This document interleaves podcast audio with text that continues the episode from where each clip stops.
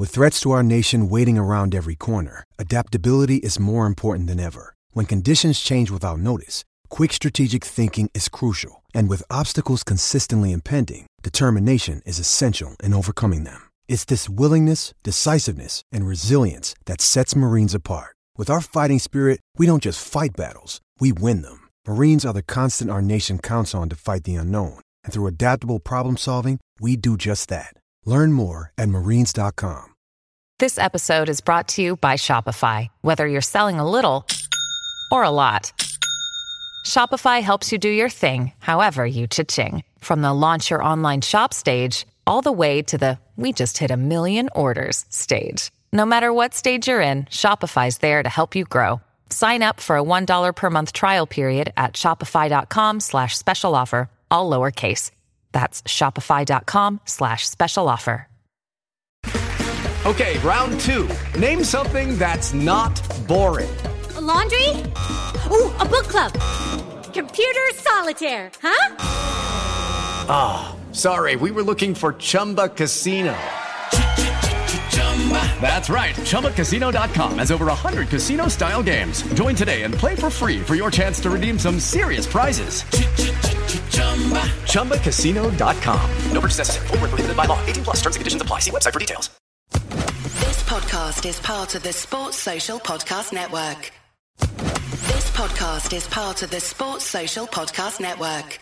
This podcast is part of the Sports Social Podcast Network. This podcast is part of the Sports Social Podcast Network. This podcast is part of the Sports Social Podcast Network. This podcast is part of the Sports Social Podcast Network. Podcast is part of the Sports Social Podcast Network. This week on The Marketer's Report, Patrizio Spagnoletto, Global Chief Marketing Officer, Direct to Consumer for Warner Brothers Discovery, weighs in on building trust. Trust is a really hard thing to build and a really easy thing to destroy. And we have to be very respectful about that. Our partnership with iHeart has really helped us build that trust and that relationship with the on air talent. As the number one audio company, iHeartMedia gives you access to all. Every audience, live conversations, trusted influencers, and the data you need to grow. Go to iHeartResults.com for more.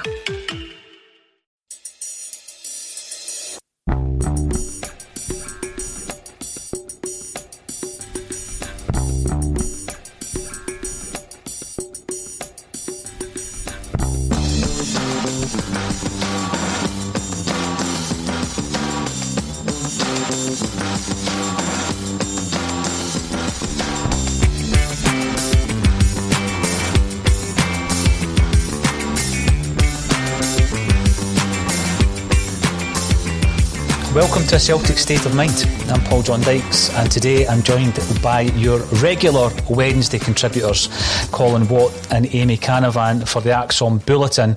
Never did I think that the first subject on my list when I came into an ACSOM bulletin would be uh, the bombing, the petrol bombing of Peter Lawwell's house. But it's something that has absolutely dominated the news this morning, and rightly so. An absolute, an absolutely disgraceful act, and it's somehow managed to drag in individuals from a Celtic state of mind. Not to make this about us, but um, just to make it clear that uh, there were tweets out today by Great Pantheon 18 who is someone that we gave uh, a platform to last week, actually, on Wednesday's show, which was going to be a dial in show. That idea's been scrapped for the time being because obviously that individual has tried to implicate uh, myself, Amy, Natasha, and others in the uh, whipping up of the frenzy which has somehow caused the petrol bombing of Peter Lawwell's house. Absolute nonsense, of course. But the more concerning thing about that and my entire morning has been dealt with uh, liaising with various individuals. Uh, this person has been claiming to be Martin Riley, who is Neil Lennon's agent. It's not Martin Riley, the great Pantheon 18, pretending to be someone that he's not. Um, I can confirm that is not the case. Um, and Celtic security have been alerted to the fact that there is someone online pretending to be um, someone he is not, which in itself is rather concerning. Um, so when you wake up, Amy, as a, a, young journalism media student like yourself and you're getting dragged in to this kind of situation. Um, I mean, it's completely unnerving, first and foremost. It's unacceptable. Um, but as I say, we've got to uh, be vocal in this. We're not trying to make it all about a Celtic state of mind. But when someone is out there pretending to be um, quite a high profile figure in the world of Celtic, particularly just now, it's dangerous. It's dangerous because people may turn on that individual, believing it to be the person who is whipping up this frenzy, or they may turn against myself, you, or others who have been named in that tweet as well. So I just wanted to put that out there first of all and ask for your reaction to that, Amy. Yeah, there's no denying it. I've been I've been shaking all morning. Um, I, I, think the first person I actually got in contact was you because I was like, look, I have no idea what's going on here. I don't understand any of this. As you said, I'm only twenty. Um, I'm I'm obviously hoping to pursue a career in journalism. And you know, if this is if this is the norm, then count me out. I, I don't want to be part of this. This is nothing that I've, you know, advocated for anything like that. There, there's no denying and I'm not even ashamed to say it. I've, I've been really shaken this morning. I've been really upset. You know, um, my dad works, my mum works, mom's not in the house. I, I phoned her at her work, I've been phoning my uncle. I just, I don't know what to do. You know, it's not something that you want to be associated with. As you say, I wake up this morning, I have a long lie this morning. So one day I don't need to be coming in the studio at a ridiculously early time. So I have a long lie and I come in and then, and, and that's what you wake up to. And, and, and like I say, it's not something that I, I, certainly don't feel how I understand how there's any way that, that, we've contributed to it. You know, I think like anything else, yeah, there, there's no denying it. I, have definitely advocated for for Lawwell out over the course of the season. But again, as I've been trying to almost like justify all season, I've been thinking, is there anything that I've said? I don't. I have no connection to, to any to, to Lawwell to anybody inside the club, so I don't I don't know the man. I really don't. I am just the general fan. I, I live out in Edinburgh. I've got no connections to anything in Glasgow like that. I've not. I don't know anybody. Know any anyone who knows him. You know, I don't. I just he's been in the role my whole life pretty much. He's all I've known. So if anything, yeah, I was just looking for a little bit of a shake up. But you know, to to be as you say, to be told that we've contributed to this, to a man getting petrol bombed, a house getting petrol bombed, I think he's his daughters live with him, and I think maybe somebody's reported as well that her daughter's with him, so he's got a grandchild in the house as well. You know, I've got a gran. Like I've stayed with my gran so many times. It doesn't even matter if, if I have a gran or if I don't. If I've got, I'll a house or not, it doesn't matter. This is a person, this is a family, this is so much more than football. And to be brought into that and to say that we've contributed to that just because we're on a podcast, voicing our opinions like any other fans, I, I, again, we say we don't talk for the whole Celtic support. I completely understand that. And there will be people who still want Peter Lawwell in the job. But anybody that I've spoken to, I think most people do want a little bit of a change, and we are now getting that change. We need a change. It's fresh. You know, the change in the last 10 years, we would never have had anything like this, like fan media. It's been a positive change. And the mainstream media will have. Um, well, I've supported that. Of course, fan media has, has, has, helped things. It's all about growth and it's all about development. So, you know, to be like you say, to be brought into that this morning, I have no idea how to deal with anything like this. I'm, I'm 20. I like, I still just, I have no idea. I'm still, yeah, I understand I'm an adult now, and you can maybe say I'm a journalist, but I still go to my mum because my mum's my go-to. So, mm-hmm. um, I am, I'm, I was, I was shaking this morning. I really was totally uh, unacceptable. And again, it's one of these ones, Colin. I'm not trying to make it about us, but also, um, you know, the the kind of chat around Twitter, around that particular account, who have made this incredible link to the, the petrol bombing at Peter Lawwell's house and then started to name individuals. And there were there were others as well. And people might be saying, don't give them airtime. But, you know, this is actually quite a dangerous situation to be in. Um, it's verging on I, I guess, um, you know, a, a civil potentially even criminal act to come out and try and blame certain individuals for such a, a heinous act as uh, petrol bombing someone, someone's house. Um, but then, you know, on the back of all that, Colin, this individual has, you know, gone as far as setting up email addresses, which obviously have been used to dial that person in last Wednesday, uh, pretending to be Martin Riley. I was on the phone to Martin when a lot of these tweets were being sent out. You know, it's not Martin. Martin's not done it. I'm uh, not going to, for a moment, say we're close, etc. I've had dealings with Martin Riley from probably three, four years ago. Colin, and I can guarantee you he's got nothing to do with this. So that's a concern. It's a concern that the club's security then have to be informed of the fact that there was there's some kind of troll online pretending to be someone. The only person whipping up anything at this moment in time is the individual behind the Great Pantheon 18 account. Uh, and the thing with that as well, Colin, is just yet another example of this online harassment, this online abuse. I've spoken to you about this when uh, we spoke back in October about, you know, me making the, the point that I, I thought a change was necessary. And at that time, I didn't know all the circumstances around what was going on at the club. I still don't. Will we ever know all the circumstances, Colin? But you know yourself, people were turning up at the studio. Damage was being done to the vehicle outside. And that, mm. you know, that that's tiny compared to what's happening today. But today, even the, the tweet that was being sent out, trying to uh, all of a sudden look at a, a, criminal situation and say, well, it must be Celtic fans, which is a ridiculous thing to suggest as well without any evidence whatsoever. Um, but also, the, the other concern is after what's happened at the weekend there, and then looking at the situation as we are just now, who on earth would, would want to come to, to Glasgow to be a manager or even a player in one of these football clubs? And again, people might say, well, you're, you're talking about a situation as if it's a football fan that's done this. We don't know the circumstances, Colin. Of course we don't.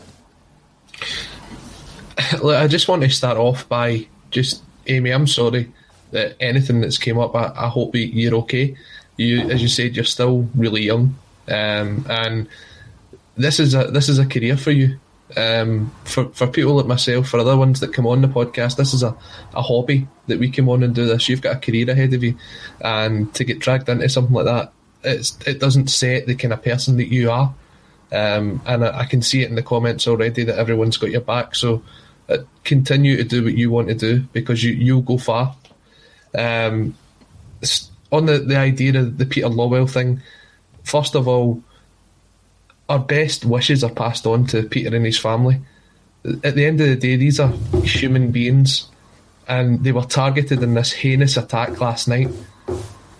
They do not deserve anything that happened to them last night. To attack someone's home, to attack someone's property, is um, beyond any sort of reasonable kind of action that anyone could ever explain to me.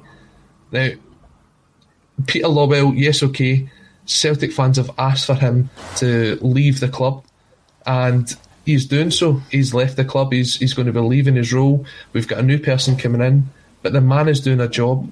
The same way that you guys are coming on here and doing a job when you're coming on to do the bulletin day after day. At the end of the day, everyone's a human being, and no one deserves that sort of thing. And for someone to come on and try to be someone else and stir up this sort of hate. It's undeserved and it's completely unnerving. It gets to the point where someone's pretending to be other people or someone is digging up old information from years ago. Seriously, get a life. Get a life. And for the person or the people that carried out these crimes, and it's not just Peter Lawwell's house that was targeted, I believe James Mortimer's house and other houses in the Bothwell area were attacked just I hope that you're caught, and I hope that you serve the time for what you've done, because that quite easily could have ended up a lot, lot worse. And Absolutely, it never. Thankfully, yeah. it never could have ended in absolute tragedy, Colin, and it brings everything really uh, into perspective. This is a football podcast. This is a Celtic uh, broadcast. It's something that we do every single day. Uh, and now that we've uh, spoken about that big uh, kind of headline uh, around the petrol bombing at Peter Lawwell's house, which is a disgrace, and we've also called out someone who's trying to whip up a, a, a frenzy, albeit on a much smaller scale, online. And I think that's completely necessary because if you don't call it out, Amy, you're giving them a free platform to have a free dig and a free hit here and there. And, you know, all it takes is for a few people to pile up on that as well. And it's not nice when you're on the receiving end of that kind of abuse. So, let's move on to other matters. Colin Watt, you had lined yourself up to be presenting today. Uh, you were, you know, sending me your agenda, uh, all all killer, no filler. You told me. So let's start off. Let's start off with the Scottish national team. There loads of chat over the last few weeks about the performance of uh, David Turnbull this season. Uh, will he get picked? Will he not get picked? Has it all come a bit late for him? I look at that squad there, and you know, I think that it's been bold in some ways. I think there's a few players in there that I'm delighted have been have been uh, selected. It's brilliant to look down the list and see the name of Dykes. Um, I have long advocated for him uh, to sign for Celtic, obviously for uh, uh obvious reasons. But uh, what's your thoughts um, about who made it and who didn't make it in terms of Celtic? First of all, congratulations to the six Celtic players that did make the squad. So those are, those are Greg Taylor, David Turnbull, Callum McGregor, Ryan Christie, James Forrest, and Jack Hendry. I mean, from memory, I, I can't really remember many other Scotland squads that have had that deeper representation coming from Celtic. World um, Cup 98. Sorry to burst your bubble. well, World Cup 98. Well, that's what I'm saying, Paul. This is the first major tournament that I will remember. I, I was, I was still what three, four when. It's not, it's no excuse. It's no excuse. At that point, you should have already had a season ticket for a couple of years, mate. no, but it's uh, it's good to see that amount of people there. The big surprise for me is Ryan Gauld not being included within the squad. Mm. Um, and if I was part of the Celtic coaching staff, I would seriously be looking at trying to bring someone like Ryan Gauld to the club this summer. He's available on a free transfer. He's one of the hottest players in the Portuguese league. Um, hottest as in these talents on the park, not his looks, obviously. Um, but yeah, some real interesting surprises. Billy Gilmour included in there um, which I think is is definitely deserved for his performances for Chelsea. And Nathan Patterson as well at right back. That'll be an interesting one to see who gets the nod between him and Stephen O'Donnell. But yeah, no Leigh Griffiths. Does that really come as a surprise to anybody? Well, you know, I, I stick by the fact that Leigh Griffiths is the finest striker uh, that Scotland has available to them. But for all the other reasons that uh, we've been angry about and frustrated about this season, Amy, he's not in the squad. But what I've got to say as a caveat to that is that, you know, there's absolutely no way he was going to get picked, Colin. I mean, that would have been an absolute wild card, you know, a couple of appearances mm. here and there as a sub. He needed to be playing consistently this season, Amy, for himself. If this was his ambition to go to the finals, is it his final chance? Who knows what happens in football? But for the Celtic cause for 10 in a row. You know, this whole thing is basically the result of all of that, I think, Colin. And Leigh Griffiths, if he was serious about this, he had to be playing games at least by the turn of the year, Amy, and he's just not been playing the games. Yeah, we've said that time and time again. You know, he had this great incentive. Even in the last few weeks, you know, even under Kennedy, he had an incentive that many other players didn't have. That he had the opportunity to break into the squad. Now, this was even before the injuries to, to you know McBurnie, there's there's Kevin Nisbet's came out in almost nowhere on the Scotland scene this season since moving to Hibs. We all know about him at Dunfermline, we certainly did, but he's broke onto the Scotland scene. And then, you know, if you were naming your Scotland squad last week or the week before, you're just trying to guess, you would have had Nisbet there because even in this short period of time, he's managed to overlap and put himself in a front runner. You know, some of my friends would even put Lawrence Shankland before um, Leigh Griffiths as well, and Shankland's not been hitting the heights this season. So there were opportunities there, and like I say, time and time again, there's been that carrot at the end of the season, really, not at the end of the at the end of the season for Griffiths, to, to break into this squad. You know, this is, as Colin said, it's the first one that he can remember. It's the first one of my lifetime. Wow. stop, stop rubbing it in. Stop rubbing it in, Amy. It's, um, it's, a terrific thing to you know you want to be involved in. And it's always the case and you're not advocating for injuries to anyone but from that last camp that was I think at the end of March you knew there was going to be injuries and there was because there always is and especially as the number one audio company iHeartMedia gives you access to all. Every audience live conversations trusted influencers and the insights and data you need to grow. iHeartMedia is your access company. Go to iHeartResults.com for more when traders tell us how to make Thinkorswim even better, we listen. They asked for a version they could access anywhere, no download necessary. We heard them. And when they asked to execute a preset trade strategy in seconds, we said absolutely. Feedback like this inspired us to build Thinkorswim Web, and it continues to push us. So our entire suite of platforms never stops getting better. Because platforms this innovative aren't just made for traders, they're made by them. Thinkorswim Trading from TD Ameritrade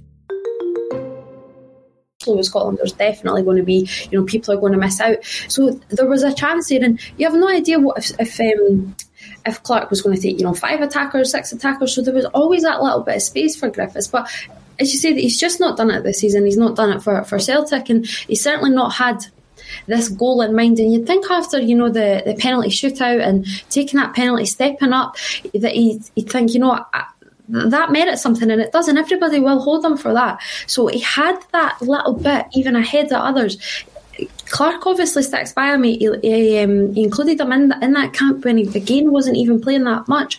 So it wasn't like he had this chip on his shoulder that there was no chance he was getting in. There was a chance and he missed it and he blew it. The thing is, Paul, see if you're playing Devil's Avocado, you've got James Forrest in there, who is someone who missed basically most of this season. Avocado. Yeah, Devil's Avocado. I heard that a couple of weeks ago. I'm, I'm keeping that one. Um, if you if you look at James Forrest, it's someone who wasn't involved for the vast majority of this season through injury. Came in, he's maybe only played what six, seven games since that. Uh, you're looking at it. He was on. Um, he's been in and out the squad since he came mm. back in, mm-hmm. but yet Clarke clearly knows the kind of player that he is, and he can rely on him to come back into the squad. Griffiths has actually played 26 games for Celtic this season, and he scored seven goals. Now, looking at it, when you look at the three strikers that's picked ahead of him, each of them have scored more goals than him. But they've also played 40 odd games, showing that they're reliable and they can be called upon. Mm. So even if Griffiths only made 20 odd appearances, he had to put the ball in the back of the net more often and he had to show that he was fit and he was committed to the squad. Forrest missed the whole season, comes back for maybe 10 games at the end and shows that he's ready to take that place. So there was an opportunity for him, but I think Griffiths totally blew it. When we look back, uh, this is connected to the season we've just endured. Um, when we look back on this season, one of the big things that I'll always go back to is Leigh Griffiths. And now, you know, you look at the uh, the turnaround last season or was it now two seasons ago, um, whereby Griffiths comes back in, we start playing with him and Edouard up front, and it clicked, Colin, and we started seeing an upturn in performances. Uh, you're kind of hoping all season that that was going to happen this season, and it didn't. And even when Griffiths got a chance, he was in and out of the side. I think he's been available for selection a hell of a lot more than James Forrest. But as soon as Forrest comes back in, he's making an impact. He's getting up to match fitness, something that Leigh Griffiths hasn't managed to get to. So, I mean, Steve Clarke, I think you're looking at a 26 man squad, isn't it? And uh, mm-hmm. uh, there can be no passengers. There can be absolutely no passengers.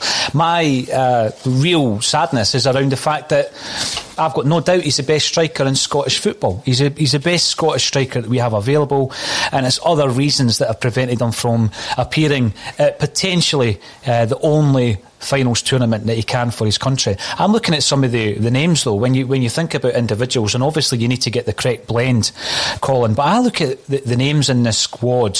Um, people like obviously Kieran Tierney, Andy Robertson, um, you know Turnbull. McGinn, Gilmour, Armstrong, McTominay.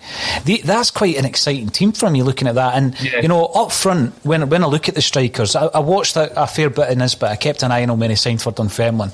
I've spoken to people who've been involved in his kind of earlier youth career talking about the step up. Where can he go um, in relation to his own career? I know there was interest. I think there was a bid, a two and a half million quid in January. Hibs stood Birmingham, firm. Yeah.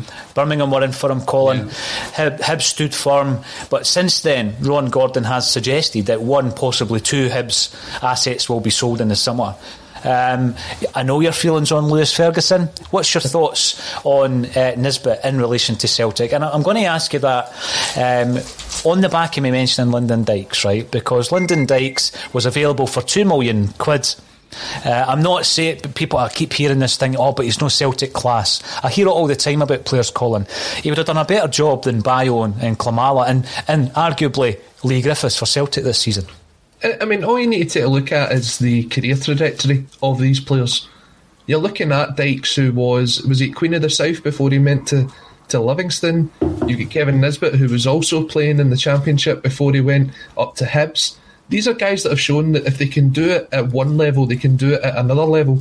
And there's always a thing if you're a goal scorer, you always score goals, no matter which level you're playing at. Um, and these guys have shown it. Even when um, Dykes has stepped up into the, the Scottish national team, he's shown that he can do it on that level as well. Uh, mm-hmm. his move to Queen's Park Rangers has worked out really well for him. Um, so uh, I don't understand that kind of narrative that they could never make the step up. If you're scoring goals, you'll score goals. Um, and Nisbet, for me, is definitely been one of the best players in Scotland this season. Uh, I know by speaking to Jack Ross that he, he highly rates him. Um, I know John Collins came out a couple of weeks ago and said that he feels as if he has to do more. He has to sort of uh, improve his movement in and around the box. Look, if you're getting a service to him, he's going to stick the ball in the back of the net. And at the end of the day, that's what you want to see is a, a, a striker. You want somebody that's going to be in and around. Gary Hooper made a career out of that at Celtic. Um, and for years, we've been saying that we've been missing that penalty box striker. I mm. think Kevin Nisbet could do that.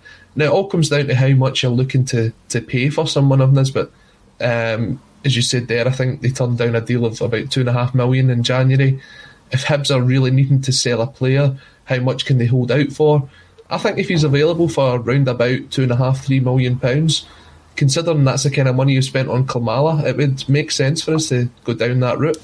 I think we're all uh, of the kind of understanding now, Amy, that the days of us trying to pluck a young Polish striker uh, from a, a, fairly obscure side in a fairly obscure league for three and a half million pounds, I think those days are gone.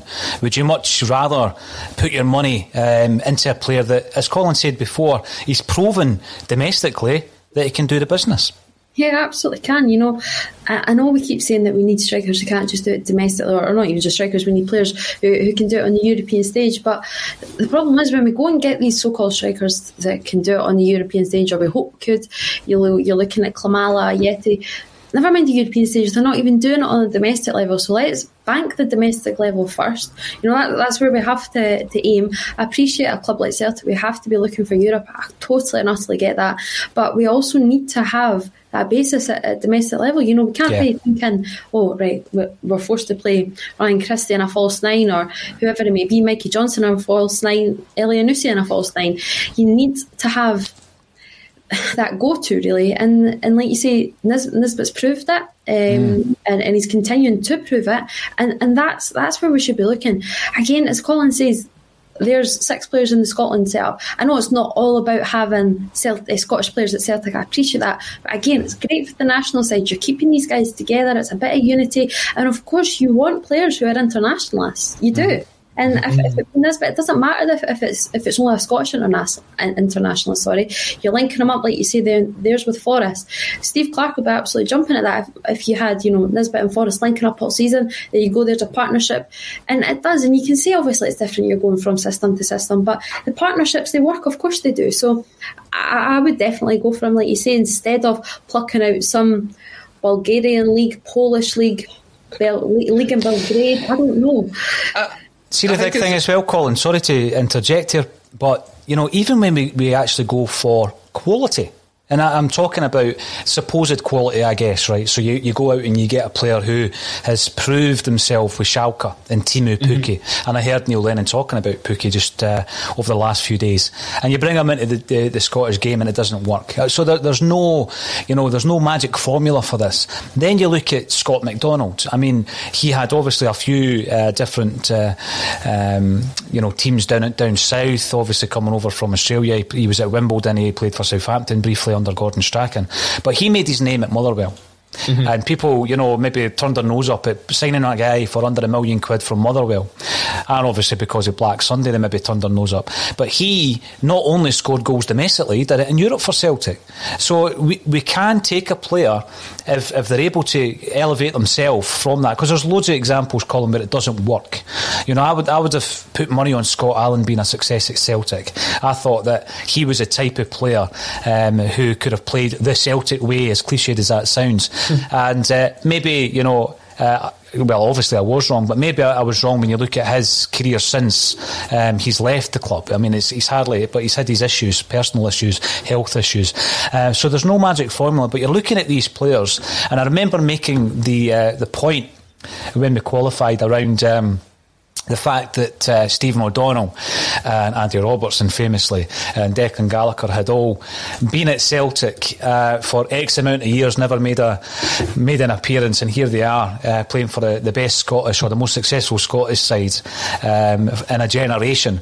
Um, and a lot of people said, "Well, you, you never know. We were right to we were actually right to free Andy Robertson, etc." And I get all that, but when I'm looking at that squad, there's a real Celtic flavour to it. Craig Gordon.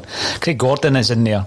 Um, you've got uh, obviously Stuart Armstrong as part of the squad as well, and John McGinn. But we won't get into the John McGinn uh, discussion. What I want to point out, though, Colin, is some of the words you said around Craig Gordon leaving at the beginning of the season. I haven't forgotten, um, and you did speak about how that was a, that was a, the wrong move for Celtic to let Craig Gordon go. And with hindsight, how right you were. Yeah, I mean, look, these are things that's always going to happen. Uh, you can throw a hundred things out and one thing's going to stick. And unfortunately for us this season, it's been the fact that we let Craig Gordon go. Um, I don't think Gordon kind of covered himself well when he came out and had his attack at the club and the platforms that he used to do that. But uh, he believes he wasn't treated fairly. His wages were dramatically cut um, in the offer that they were giving him. But look, he's shown the quality that he's still got. He's doing it at Hearts. He's still doing it for the national team. I've got to think when's the last time that a, a championship player was probably called up to the Scotland squad? You're thinking Lawrence Shankland, and then before that, who knows? So he's shown that if he can, if he's good enough, he will be called up, mm. um, which is a great trait of, of Stevie Clarke's uh, Scotland squads. Now, when you look at that, the, the Scotland squads came on so far from the days of going away to the Czech Republic and playing 4 6 0 and having no recognised strikers in the squad. Uh, and that comes down to a lot of the fact that Celtic have brought through a lot of these players that you just mentioned. Um, your kind of Kieran Tierney's, your your Robertsons and stuff, and you've got. He's doing that. He's doing that thing again. There is only one Tierney in that squad, Colin. Right. Okay. Sorry. Um, but guys like Robertson, singular, well, yeah. Uh, guys like Robertson, Armstrong. So having that flavour, they've played at the high level, and it's only good for the national team as well. Um, and I'm really, really looking forward to uh, the tournament coming up. I think the first game's on the 14th of June. And looking at it, I think we've got a good chance of getting out of that group. See, this is a time for heroes. Uh, you are too young to remember finals. I'm thinking back, I was too young to remember the 1978 one. I wasn't even born, although I was born later on. Uh, 1982, can't remember that. Vaguely, Mexico 86. My first real tournament that Scotland were in was uh, Italia 90. Um, and we do have a, an Italia 90 bag out there in the studio as well with Charles. So you remember the tournament Scotland were involved in, and it's a time for heroes. It creates absolute icons for the country. Everybody um, who hasn't experienced it are in for a brand new experience. Who do you think, looking at that squad, Amy, could be the hero, heroes of this generation? You know, you look at Dykes, you really do. Um, I think that there's a lot of excitement around him and there has been the last few years. That, that's where I look and think, you know, if there's a, little bit, of, there's a spark coming, I think it can come from him.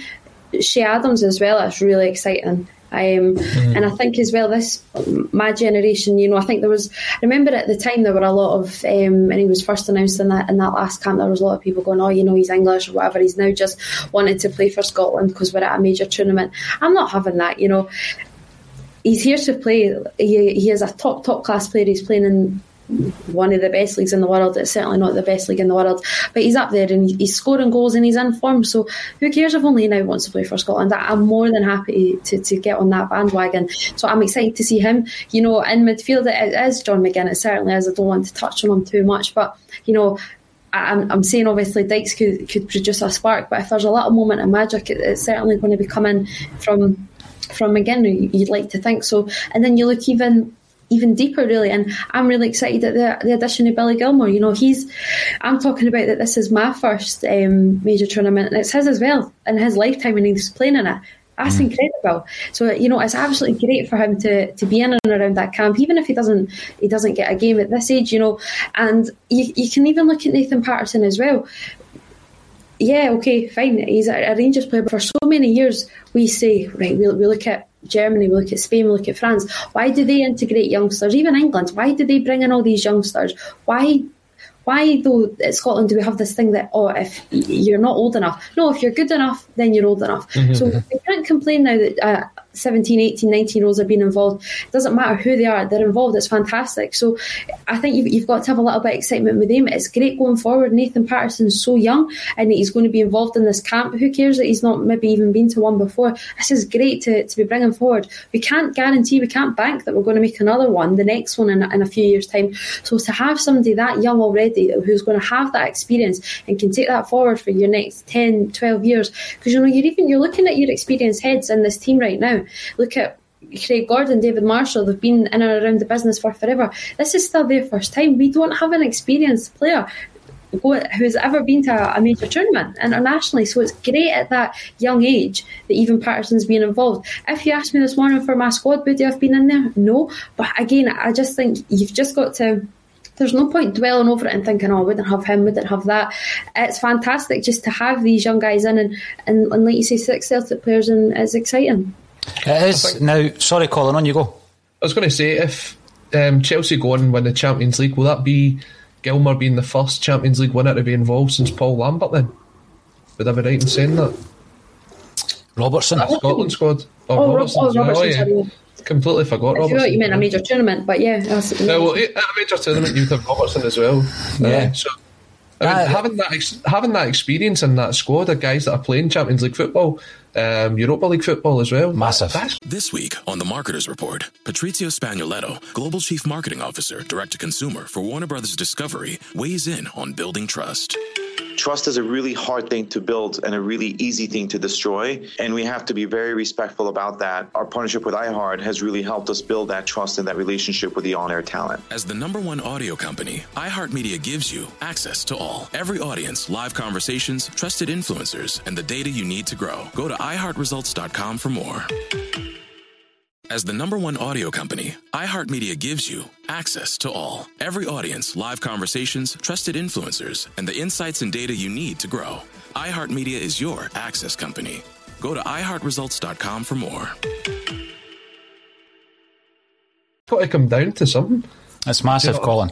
You, you, look at the even the. the I, I, look back to '86. All you need to do is look at that squad that's, that Scotland took to Mexico in 1986. Right, there were some world class players in that squad. There were some world class players left behind. Kenneth Dalglish didn't go because there was a bit of a war of words because Alan Hansen had been dropped, etc. Everybody knows the story. But you look at the every part of that team had absolute quality. At that time, Scotland could have picked a forward line consisting of the likes of Brian McClair, Maurice Johnston, Frank McAvennie, Steve Archibald, Alan McCoist, you know, Kenny Dalglish, um, who was left behind. Unbelievable. You look at the midfield at that time with Paul McStay, Graeme Souness, you know, at, at that time, unbelievable team. And now, uh, the big part of that was a lot of the players, Charlie Nicholas as well, um, a lot of the players were down south, they were based down south, and you look at the squad we've got the now, and we do have that, Colin, so they're playing at a high, high standard uh, domestically, but also uh, in Europe. And I just think, you know, people have uh, maybe said, ah, you don't support Scotland, uh, this and that. I think there's been a lot of fatigue because you've basically been watching really, really poor Scotland teams for 23 years. Um, they might call me a glory hunter and this and that. I'm watching it. I'm going to enjoy it. I want Scotland to win, and I want to see the Celts doing well that are in the, the squad as well. Uh, one final point before we move on: Jack Hendry. Now, we've spoken yeah. about this before, Colin. We've asked the question last week um, around Jack Hendry. Does he come back? We spoke to the, the Belgian football correspondent, Amy, who said yes, Celtic should bring him back in. Yeah. If we don't, and he goes out there and has a cracking tournament, you know, I think we might live to regret that. Yeah, I'd, I'd say so. Um, and to be honest, I've not been able to see a lot of Jack Hendry this season. So I'm looking forward to seeing him playing for Scotland. I think his performances were okay when he came in back into the squad. Um, I'll be interested to see who gets the centre half uh, pairing. I think Scott McKenna will be kind of guaranteed it, and then it'll be who plays alongside him, whether they play three centre halves or they play two. I know they've moved Tierney into sort of left centre half at times. Um, but yeah, as you said, if, if Hendry goes on and has a good tournament, then I'm sure there'll be plenty of suitors for him. And that probably goes the same for guys like Ryan Christie as well, if he gets on to make some minutes, especially with him only having so long left on his contract. Mm. Um, so, yeah, it's great to see them in. It probably puts them in the shop window. Probably benefits both sides in some scenarios. Well, you look at the couple of the players, Ryan Christie, right? So we know the contract situation there, Colin. Uh, Inverness Caley have got a 15% sell on fee on Christie. So they'll be watching the situation very, very closely. Mm-hmm. You look at Nisbet. I was talking to someone um, in my home town, my home city, it is actually of Dunfermline, who was was suggesting that Dunfermline have a twenty percent sell on on Nisbet. So they'll be looking at a situation where you know if Hib, if he has a good tournament, if he features has a good tournament, Hibs do cash in on him. You know you've got these kind of smaller clubs who need the cash, Amy.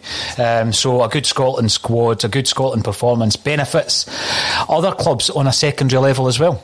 Absolutely, it's just that domino effect, isn't it? It definitely is. I mean, Nisbet, uh, even at two and a half million, that kind of, you know, 20% of that for a club like the Pars um, is massive. I know that they held off uh, when he was originally being chased by a number of clubs. There was a bid of 500 grand and knocked that back. I think he actually went for 300,000 quid to Hibs. Now, I'll tell you what, they've done that a few times. You look at the Hibs contingent in that squad, they brought John McGinn, I think, for 300 grand from St Mirren. Yeah. They, they, brought in Nisbet for 300 grand. They, they've, they've, taken a punt, Colin, on these domestic players, and, and obviously it's proved well uh, for them as well. Loads of comments coming in. Amy, supporting yourself, Natasha, and the ACSOM team around those unsavoury tweets that came out today trying to link us in to the petrol bombing at Peter Lawwell's house. So thanks everybody for the comments. We really appreciate them. Uh, for example, Hypo543, well, ACSOM, I have highlighted some of the discussion comments on here lately from people and they have been ignored because they are of a Celtic persuasion. But this is frightening. You're doing a job. And uh, We've also got Zinko Vix, welcome back, commenting on YouTube. Enough is enough. Uh, this hatred and bile needs to be dropped big time. There is banter, and then there is this. This is when it brings home, Colin, just how serious the situation is. Chris M. ACSOM is grounded and not a hate group. This is lunacy. Grown adults make their own decisions, and if they try to blame groups or individuals in motivating them, it shows how weak those individuals are. So I'm sure that will develop, and we're hoping that uh, the investigation into the criminal Act at Peter Lawwell's house will be swiftly resolved as well. Uh, really unsavoury to to hear what was going on there. Now, Colin, um, prior to the big story breaking this morning, you were talking about the football. You were doing some polls on Twitter. People will be thinking, what on earth are you talking about? Player of the year? Has there been one? Anyway, what did you find? What was the player of the year, young player of the year, goal of the season? So it's interesting. I mean, I don't know how many people actually realise, but ahead of the game against St Johnstone last week, there was actually a broadcast on the Path to Paradise. This might be part of the added value that they've been trying to throw at us.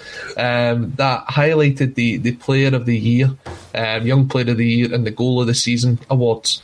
Um, I probably most people missed it because it wasn't very well advertised. Um, no surprise there, considering the communications we've had out the club recently.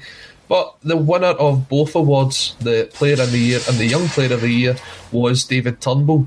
Now, I put out polls last night, um, and it was actually very close for the Player of the Year award between David Turnbull and Chris Ajer. Now, see, when you look at it, I think when we go back to the start of this season, and Neil Lennon was mentioning that there was players that were looking to make their way out of the club, and mm. that interest was there from AC Milan for Chris Ajer. I think he generally was one of those ones that was looking to move on. But what has to be commended about him is he's put that behind him and he's probably went on to have one of his better seasons in what is a pretty poor Celtic squad. Um, is this just my opinion, or do, do you think he's probably one of these as well?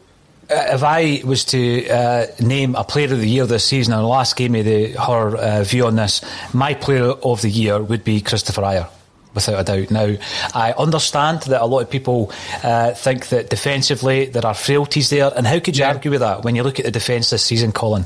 How could you argue with that? Um, yeah. You know, I could stand up for him and say that obviously he's not had a settled back line, including the goalie, etc., etc. But I'm looking at his performances as a defender, and yeah, you know, will they ever be developed? I don't know if he'll become a better defender. But in terms of performances, um, attitude, as well. I think mm-hmm. when you look yeah. at Chris Ajer, if anything's been going on in the background, um, I've not seen it in the performances of Chris Ajer.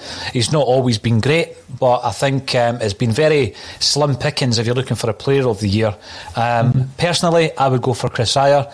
Amy, what what would your shout be? I think I'd go Chris Ajer as well. Probably just like you say for for the duration as well. Um, obviously, he has been all season Turnbull, not through no fault of his own obviously only really kicked onto the scene a little bit later. There are there are definitely flaws in, in Ajer's defending. There, are, there certainly is. I mean, I know we've really just capitalised on everything that he's done well because we need to just have a look at anything sort of positive, and if he is producing it, then, then fine, fair enough. But I think I think what you said there was quite vital. I think you can't really give anyone player of the season based on performance. Like you mm. can't, and I, I don't I, I, don't appreciate that at all. I, I, don't think you can really praise anyone on, on, a side like that. But if you look at, you know, Ajer's versatility, his attitude, you know, like I say, when he when he shifted to right back, that was some of his best performances, really were. So mm-hmm. it was just great to see him take on, I think, that bit of leadership as well. I think he certainly helped out Callum McGregor a lot because as much as we all just assumed that, that McGregor would really, you know, take take the reins really well and make that a natural progression. It's not really worked out yet anyway, so I, I certainly think having Ajer behind them definitely helps. So I, it would be between Ajer and Turnbull. I know Colin Yass may have a definite one. I never, I don't have a definite one. Go, I, I, can let you away with that. It's all right. I'll go Ajer. Okay, Ajer. See, see, the thing is with with Ajer, right? He's six foot six. And he's although he's still young, he's only twenty three, and a lot of the criticism comes from the fact that he's six foot six, but when he jumps, he's five foot four because he struggles to win the balls in the air.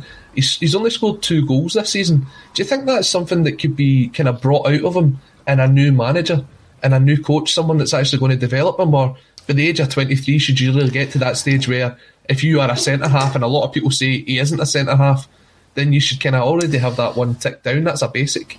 Well, I always think a footballer can be developed. I don't think that uh, they ever stop developing. And you look at the impact. I'll use one example: Brendan Rodgers on Scott Brown. You know the mm. impact that he had on Scott Brown. Um, a lot of people had written him off in the media, maybe in the fan base. Um, he came in, he played a specific role. I think uh, we, when you look at the impact that Brendan Rodgers had on Callum McGregor, you know, and uh, such a, a, big impact that I don't think we've seen the same Callum McGregor since Brendan Rodgers left, to be honest with you. And that has been highlighted massively this season because he's been worse this season than ever before uh, in relation to his consistency. He's been a very consistent performer. So I don't think at his age, Colin, or you know, people may disagree with this. I don't think he's a finished article, uh, mm. but I do, th- I do think he can improve. Then you also look at the situation where um, if he was partnered up with someone uh, on a week to week basis and he was able to to actually develop a partnership at uh, you know the, the centre of defence for Celtic with a goalkeeper behind him that you could trust. Um, any deficiencies that he does have probably wouldn't be um, as prominent because you know he's maybe not dealing with uh, as much uh, issues if he's playing in a strong back line um, or indeed a strong team, because a lot of this was uh, you know set plays that we were we were giving away daft free kicks. I remember a, a free kick getting um, conceded ten yards inside their own box, and I already was concerned because any opportunity for any team to loft the ball into our box this season was a chance at a goal, mm. um, and he was part of that problem. But um, I don't think we're going to have the opportunity ourselves to see that development because I do, I do feel that he's one of these guys that um, will move on. I think that of all the kind of big hitters, Colin, he's the guy I would try and keep. Uh, to be yeah. honest with you, and I think you know, you know, when Julian comes back in, we do look back on the, the partnership they had. I'm not uh, rewriting history here. I know we were calling out for another centre half at the early part of this season, but I think that there was a, an understanding there, Amy, and you know, it, it all boils down to the headline today, which we're going to get onto. Um, it all depends on the new manager coming in. Absolutely, it does. And as Colin says, you know, maybe with a little bit of coaching, uh, a little bit of better coaching, you know, I maybe more towards the, the, the completed article because he's, he's, he's, certainly not that. He's not the finished product. But as you say, it, it is all about the management. Of course it is. And getting that next, like you say, that next leader in the new era and so many different positions, that that's vital. What was other categories, Colin? So we had the young player of the year as well. Now that is yeah. actually quite difficult because there hasn't really been that many young players coming through this season. What do you um, determine as young though as well? Sorry, because that annoys me. Like, what do you determine as young? What would you say? Like there you go. I, th- I think some some some clubs even say like twenty three. That's not young. We're just saying as well. Like at Ajer's age, should he be fully developed? What what would you say? Would you say twenty one? Would you say I'd go twenty under? I would go twenty under. I'd say 21s because you can play at your national level under 21s. Um, and then beyond that, that's when probably you come out of that category. And David Turnbull's probably on the, the verge of that now. He's 21. Uh, Stephen Welsh, 21. The other person that was included was Karamoko Dembele. Now, you've got to include him because he's the only one else that's actually had a couple of games this season. Um, you would have probably threw Jeremy Frimpong in there if he'd have lasted the, the full season, but he moved on. Um, and then young Adam Montgomery's only really had one start, so it, it's hard to put that in there. So it, it probably was a straight shootout between Stephen Welsh and David Turnbull, and probably to no surprise, David Turnbull came out just like he did in the Celtic poll.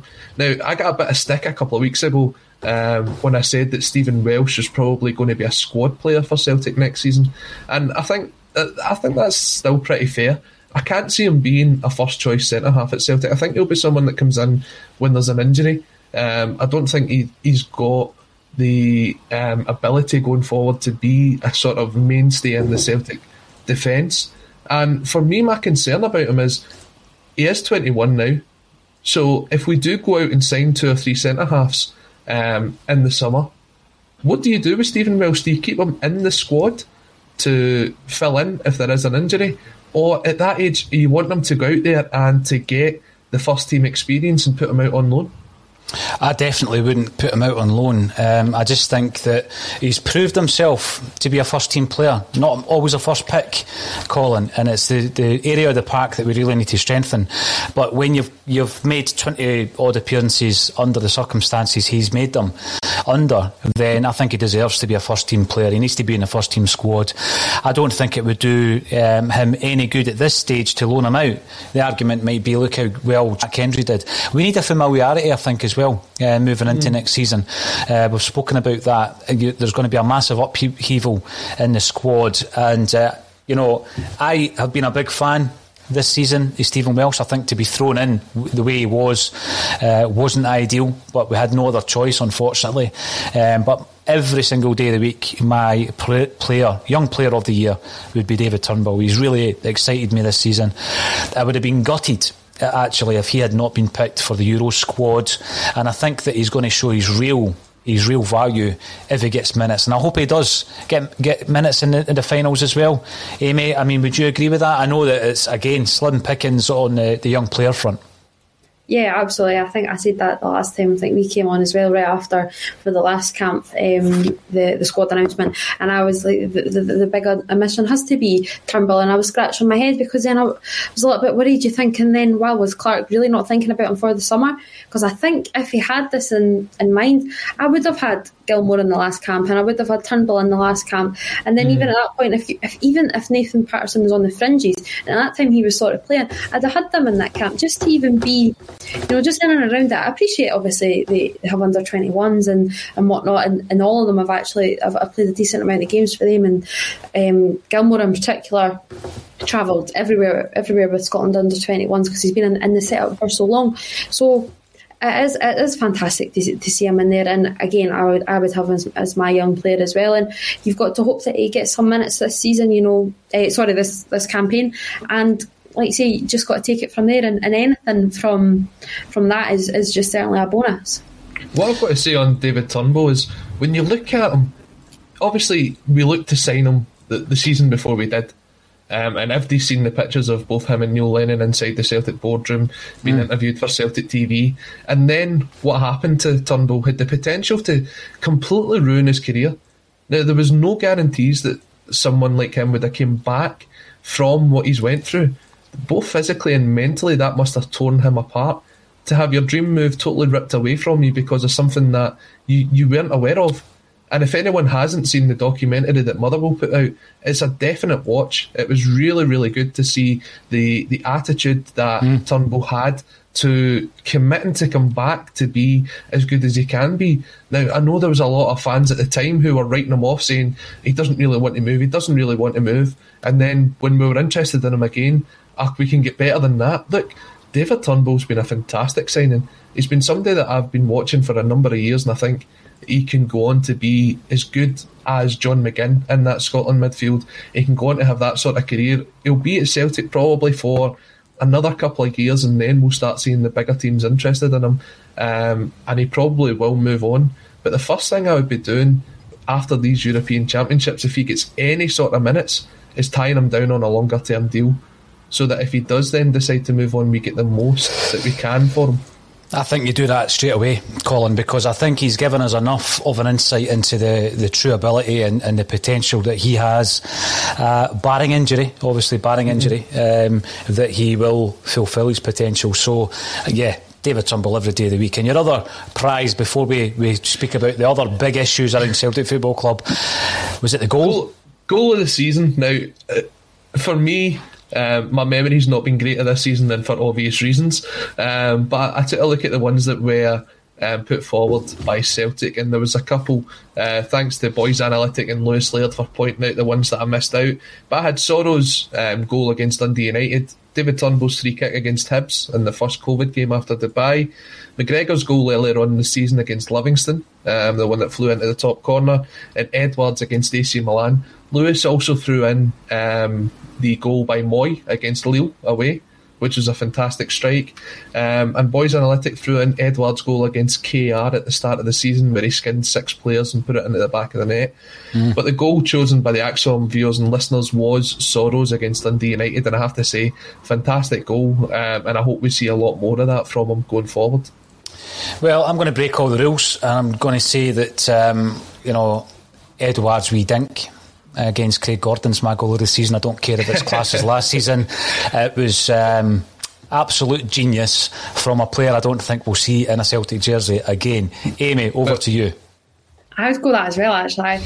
Um, I was thinking, and then I was going to message Colin and go, oh, is it a technical? It's not actually this season. Other I than see. looking, That that I- was the thing as well. That it Yeah. wasn't my it wasn't anything against Ryan Christie. His two goals in the Scottish Cup were outstanding, but it was last season's competition. That's the only reason I excluded them. if you were to go this season, I'd go Moi against Lille. I would. Cool. I'm going to stick with the dink. So um, that's the way it goes, Colin. You break the rules. You break the rules. Uh, it's been an interesting morning. Uh, It certainly has.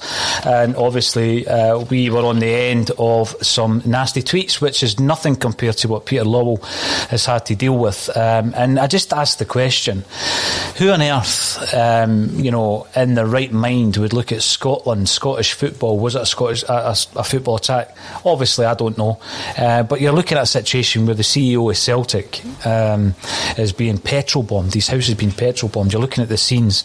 It's just, for me, I think it's really detrimental to what we're trying to do as a football club.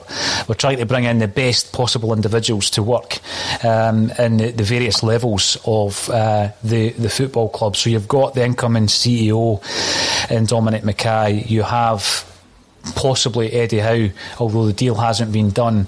Um, I don't think there is enough leaders in that uh, squad to handpick, um, you know, a captain. We probably would all disagree. You know, you might have a, an opinion on that, Colin, that I'll disagree with. Uh, So we're looking at a situation. Who will lead us into the new era? Um, on the back as well of the situation that we found this morning in relation to Peter Lawwell's house being petrol bombed, Amy. Uh, do you think someone like Eddie Howe's looking at that and thinking, nah, th- this isn't for me? I think anyone in the right mind would. I think it certainly has to, you know, who knows how close or how far that this deal really is. But if there are, if there are any sort of, you know, personal matters or if there are any, you know, barriers to moving up, this this isn't going to be sending it in the right direction, is it?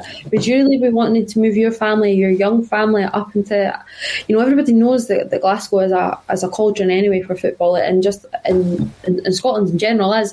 But if he's wanting to to move into really the, the pit of that cauldron, and then you see something like this happen, and, and as you say, this isn't really football. What what has happened? But you have, we have no idea. We really don't have any idea who who is culpable for this. But would you? Like Paul, you've got you've got a young son. Would you move your family to there from from down south where you've already had, you know, concerns? Maybe even moving up here. Would you do that? Well, this kind of comment concerns me a wee bit. Why would that make anyone not want to come to Scotland? Happens all around the world. What CEOs of football clubs get petrol bombed? I don't know if that's the reason why it's happened. We don't know the facts, but let me tell you something, Amy. Um, even the the outpouring of bile this morning from Great Pantheon 18 was bad enough. that's bad enough because instantly you don't, uh, you know, you can't help yourself but react to that. Um, I'm thinking obviously of yourself and Natasha as well in that respect. You don't even want anybody else uh, within your household to know about these things because they'll get concerned. What if they find out where you live? That kind of thing. It's easy enough to find out where the studio is based. And as I said earlier in the show, people have come to the studio in person uh, simply for disagreeing with uh, their narrative, you know. So it is a concern. It's a big concern for me. And I think that the last commenter has missed the point a wee bit. Yeah, this does go deeper than football. This is an individual that's maybe looking at Celtic um, and saying, "Well, you know, we're going to enter a goldfish bowl here that I don't want to bring. I don't want to bring myself or my family into, Colin." And that does concern me a bit. And it's it's horrific to be honest with you, to be faced with that kind of news this morning. Um, there are other points as well that you wanted to cover in relation to Celtic. Um, but I can confirm that we'll certainly not be bringing in um, a dial-in situation again after the uh, events of this morning, which resulted obviously in us having somebody on last week, and then us th- them trying to implicate us in the events at Peter Lawwell's house. So, in relation to uh, fans returning to stadiums, Colin, there's uh, there's been a lot of obviously uh, discussions around that. Um, do you think that the the weekends strict liability, etc. Um, the aftermath of that is going to affect fans, you know, well-behaved fans, which is the, in the majority, getting back into stadiums and enjoying this sport. I mean, I would like to think it wouldn't. Um, I, would like to think, just like I'd like to think that this, um, the the incident at Peter Lawwell's house, along with the other incidents that took part in that area, um, as I, I, mentioned earlier, he wasn't the only house that's been targeted in that area over the last couple of months. I'd like to think that a lot of these incidents shouldn't be tarred with the same brush that um, everything seems to be tarred with when it comes to football. Um, and I'd like to think that when it comes to the start of next season, when we're starting getting to the pre-season, that we can take that out of the equation and we can start looking ahead to bringing fans back into the games. Now, just before we came on air, it was confirmed that the British and Irish Lions will be playing at Murrayfield on June 26th with 16,500 fans there. Now, that's 25% capacity. It looks as if the Euros are going to be played at 25% capacity. So you'd like to think that when it comes to the start of pre-season, that we can start looking ahead to a stadium being 25% um, full at the very least. Um, the the sort of the games that have been played, they are there as the the kind of benchmark. We're hoping that when it comes round to the start of July, end of July time, that most people in Scotland will have received their first vaccination. If not, they'll be well on their way to getting their second as well. There comes a point where there's only so much that they can do behind the scenes before they have to start opening things back up. Um, and looking ahead, Celtic are rumoured to be playing West Ham on the 24th of July in a friendly match. I'd like to think that when that comes round, and that's roughly about the same time as the first European qualifier, we can see somewhere in the region of 15 to 30,000 fans in at Celtic Park for that game. One of the big things that uh, obviously uh, there was the fans forum last week, Colin. Um, we spoke about some of the negatives out of that. One of the things that did strike a chord is the fact that Dominic McKay has been involved in getting fans back into stadiums, uh, albeit in a different sport entirely. But he's been at the forefront of that kind of discussion. Um, a Celtic state of mind will be invited uh, to speak to not get into a stadium, that's another argument for another day. And to speak to the club at four o'clock this afternoon. So we'll be talking to the club in relation to how we can work um, next season, maybe with uh, regards to press conferences and the kind of access, Amy, that we've been kind of pushing for for four years now. So it's great that there has been a change, if you like, in direction when it comes to the club embracing fan media like ACSOM and others. Absolutely, it's it's fantastic. You know, I've had the opportunity through uni. Um, obviously, we've got quite again. It's all about building up a reputation, and through uni, obviously, we're, we're journalists, and we've got into grounds, and you know, you're you're welcomed it's great. You, know, we can sit here and you can slate the mainstream media or whatever, but you get talking to anybody from you know the Scotsman, Times, whatever, whoever, whoever may be there. They are fantastic with you, and I, I have no doubts that it would be exactly the the, the same for fan media. I, have not spoken to Natasha how she got on at the weekend there, but by all accounts, you know, it's absolutely fantastic that she's getting to go into these grounds. And you know, press accreditation it's, it's not easy. I've been there. I've been rejected as a as a student journalist. Then it's it's a tough game to get into. It really is, and especially in COVID times this season, it's it's difficult because you only have a, a small number that, that, you're allowed in. Of course, it's, it's gradually increasing, and, and, that is fantastic. But you know, for a growing company like like a state of mind who, who's a, a good name, a, a, great name, a great reputation. It's the next step. It certainly is. You know, starting to go to press conferences. It's not just like hopping along Easter Road because Celtic are playing. You know, I've been at Hibs press conference. Colin's been to Hibs press conference.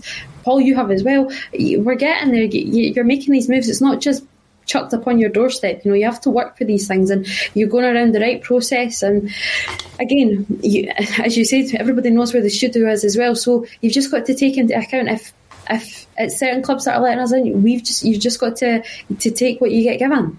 Absolutely. I think the thing about that as well, Paul, is a lot of these places that are mainstream media that we see, and the people that work for the mainstream media, they are really getting involved with fan media as well.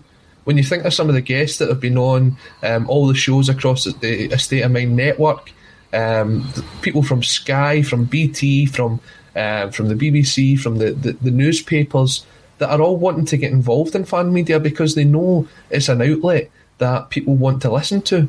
So the fact that the main the, the sort of fan media are now being involved in their football clubs, they're also getting involved in um, things like going and covering the games. It's a great move forward, to be perfectly honest. Um, fans always want to hear what other fans have to say. They, they don't want a, a narrative fed to them, and I know we've seen the, the things about the, the Celtic Pravda or whatever it was called when it comes to the Celtic view because you're only getting the view that the club kind of want to put out, and that's what makes things like fanzines back in the day and fan media now so popular. So it, it's great to see that this is progressing to the level where it is an actual outlet that people are tuning in in their thousands day after day to listen to normal fans discussing matters that are relating to their own, maybe sometimes other football clubs. The big thing for me is, um, yeah, it's a game of football. We've all got an opinion. Let's not get too personal on that matter. Let's not try and uh, get pile-ons on social media because it is very damaging and it's very hurtful for certain individuals to have to deal with that. One final thing I would say: yesterday, Amy, we were uh, delighted to be joined in the studio by a real talent called Brooke Combe, who came in and played a couple of tunes for us. Absolutely astonishing talent. I can't wait for it to be edited and put out on the channel as well. So we're hoping that a week on Saturday you'll be able to watch the unplugged session plus an interview with Brooke, who Amy I believe is going to be absolutely massive. She absolutely is. Honestly, like I say, I've known her like I, I, went through high school with, with Brooke, and my claim to fame will always be that I was in Brooke Combe's music class. So um, that, that's what I'll be known as in a few years' time because she's phenomenal. You know, we were just sitting there yesterday, Paul, and, and, it was absolutely great to hear her. And like I say, I've been lucky enough, obviously, to hear her many, many a time. Um, but she's she's grown in confidence. She's she's just growing full stop, and the sky is really the limit. And it's it's just fantastic, like you say that. She, got her got her interview with her, a state of mind, and um, yeah, it's fantastic because she, she's definitely going places. Oh, without a doubt. So, thanks everybody for your support. I've got to say that, uh, and I mean that wholeheartedly. Thank you for tuning in on Twitter, Facebook, and YouTube. And thank you to Colin Watt and Amy Canavan for joining me on a Celtic State of Mind.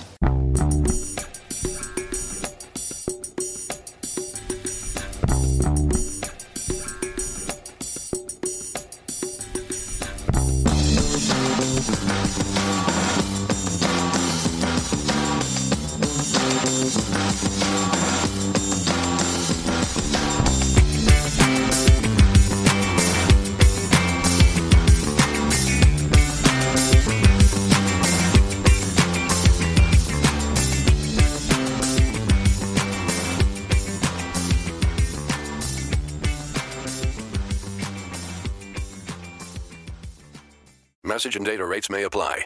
Guys, got hair loss? I know what you're thinking. Should I shave my head, comb it over, wear a hat? Just stop. This isn't 1970. Keep your hair and your confidence because Bosley, America's number one hair restoration experts, can give you your real hair back permanently. Check them out today because they're giving away an absolutely free information kit and a free gift card to anyone that texts EASY to 203203. Dude, you don't have to look like your dad because this isn't your dad's hair loss treatment. People all over the country trust Bosley because they're ahead of the curve. They use the latest technology to give you your real hair back. And the best part? Bosley's permanent solution is protected by the Bosley Guarantee. Let Bosley show you for free how awesome your hair could look with an absolutely free information kit and a gift card for $250 off. Text EASY to 203203. That's B A S Y to 203203. As the number one audio company, iHeartMedia gives you access to all. Every audience, live conversations, trusted influencers, and the insights and data you need to grow. iHeartMedia is your access company. Go to iHeartResults.com for more. Sports Social Podcast Network. Sports Social Podcast Network. Sports Social Podcast Network. Sports Social Podcast Network. Sports Social Podcast Network. Sports Social Podcast Network. Sports Social Podcast Network. Sports Social Podcast Network. With the Lucky Land slots, you can get lucky just about anywhere. This is your captain speaking. Uh, we've got clear runway and the weather's fine, but we're just going to circle up here a while and uh, get lucky. No, no, nothing like that. It's just these cash prizes add up quick. So I suggest you sit back, keep your tray table upright, and start getting lucky. Play for free at LuckyLandSlots.com. Are you feeling lucky? No purchase necessary. Void where prohibited by law. 18 plus terms and conditions apply. See website for details.